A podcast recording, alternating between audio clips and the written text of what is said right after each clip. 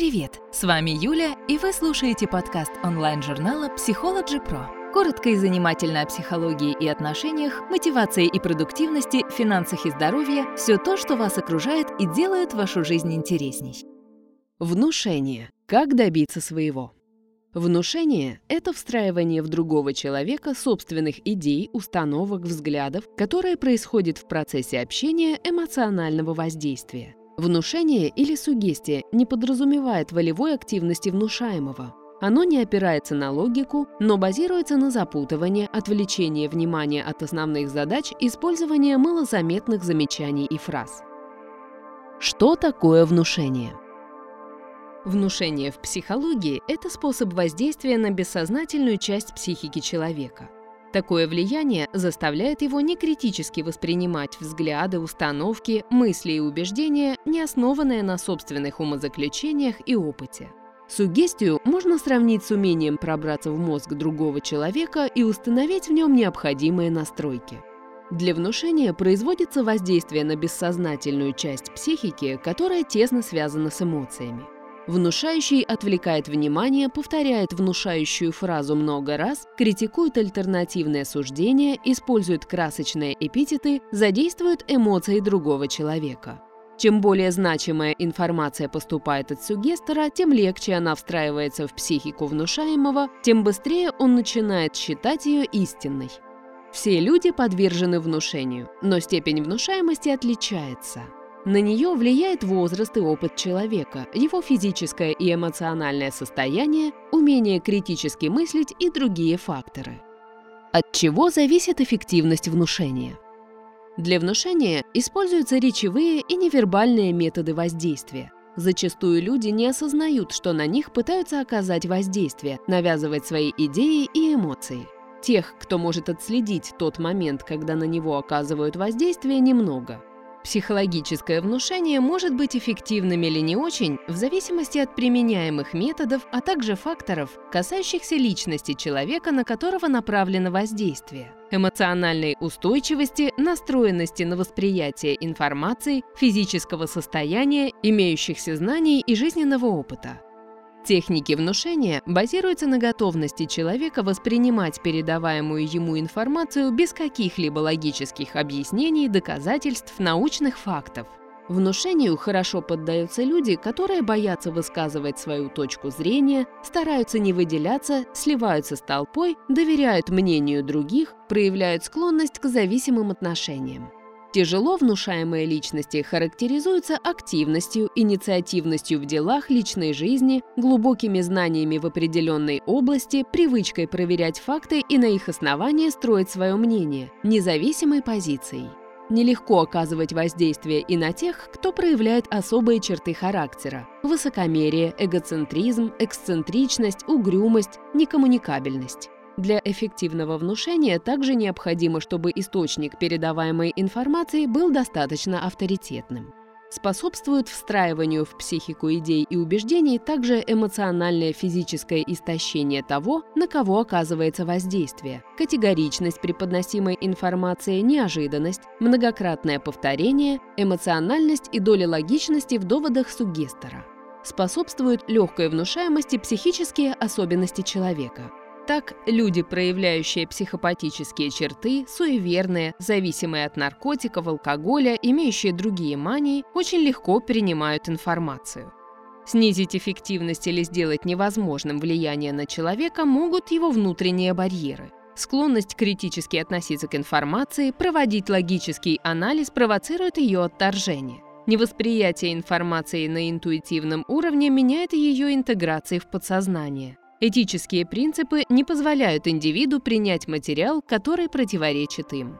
Опытные сугесторы для воздействия стараются не устранять барьеры, а подстраиваться под них. Так, если у объекта внушения интеллект ниже среднего, то воздействие подкрепляют негативными эмоциями. Для влияния на интеллектуально развитых людей применяются техники подстройки, которые задействуют позитивный эмоциональный заряд.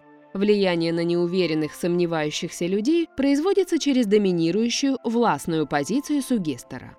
Виды внушения. Специалисты выделяют два вида внушения. Вербальное – прямое, непрямое и явное. осуществляется при помощи слов, носит экспрессивный характер.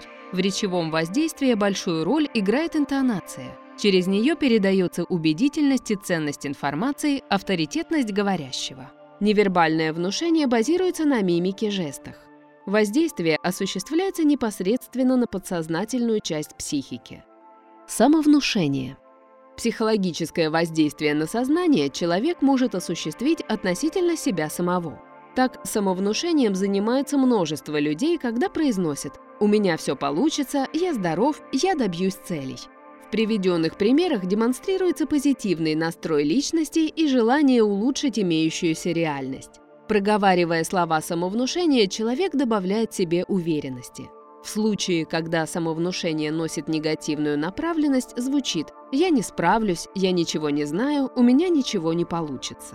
Такие фразы – свидетельство того, что человек недооценивает собственные возможности, не верит в положительное развитие событий.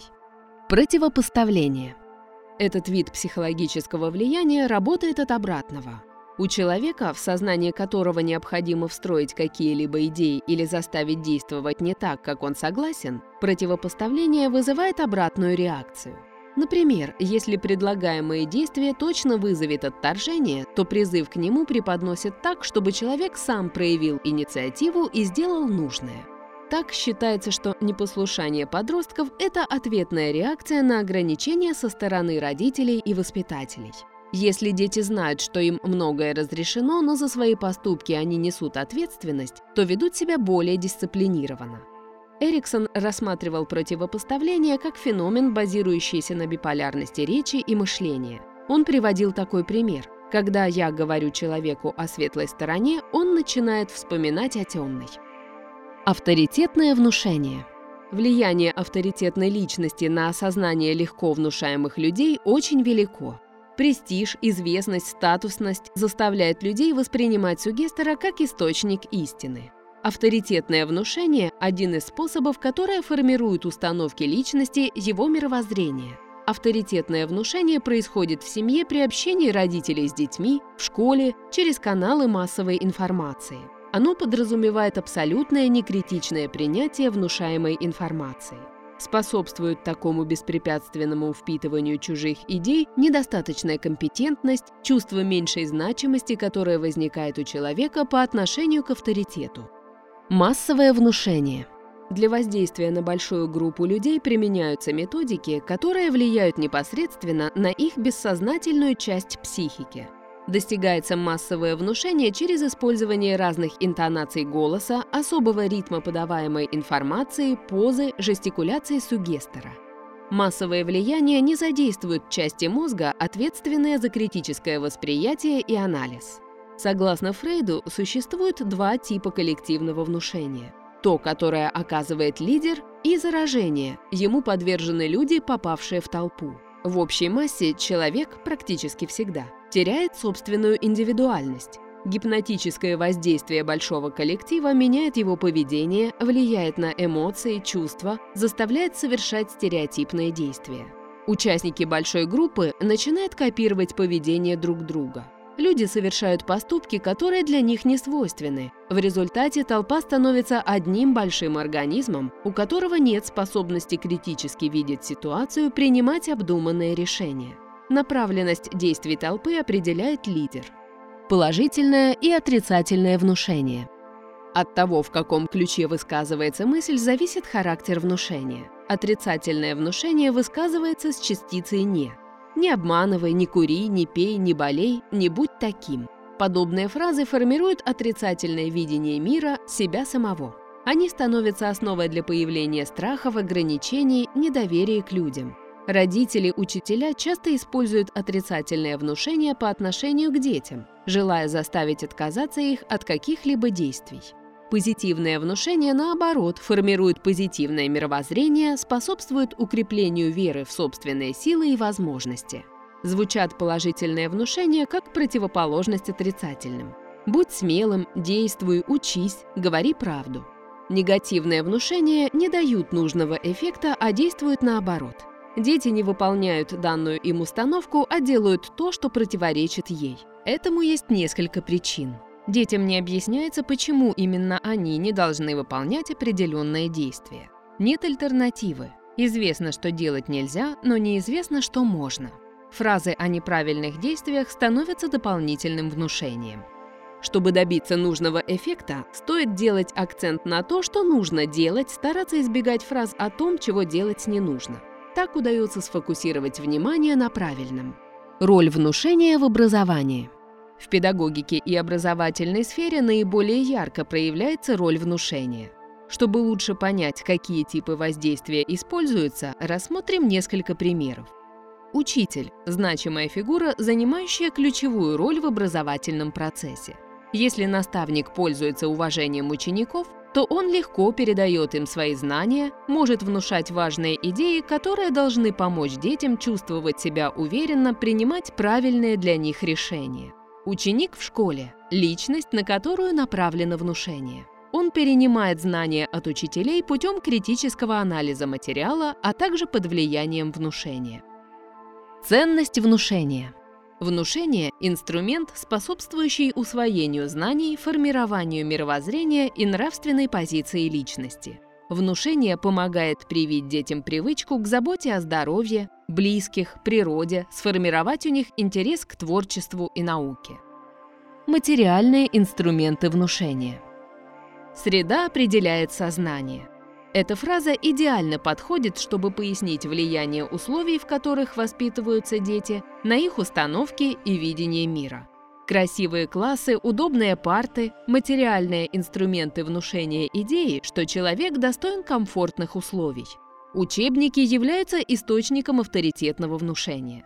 Стенды с биографиями ученых, исторических деятелей дают понимание, что человек может влиять на ход истории, добиваться успеха в своем деле. Использование инструментов внушения.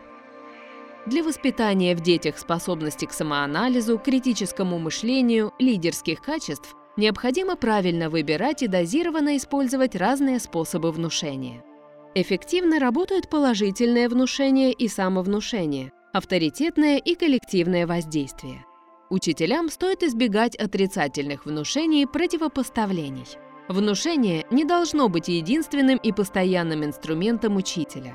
Использование только этого метода воздействия формирует в детях чрезмерную покорность и неумение отстаивать свои интересы, точку зрения.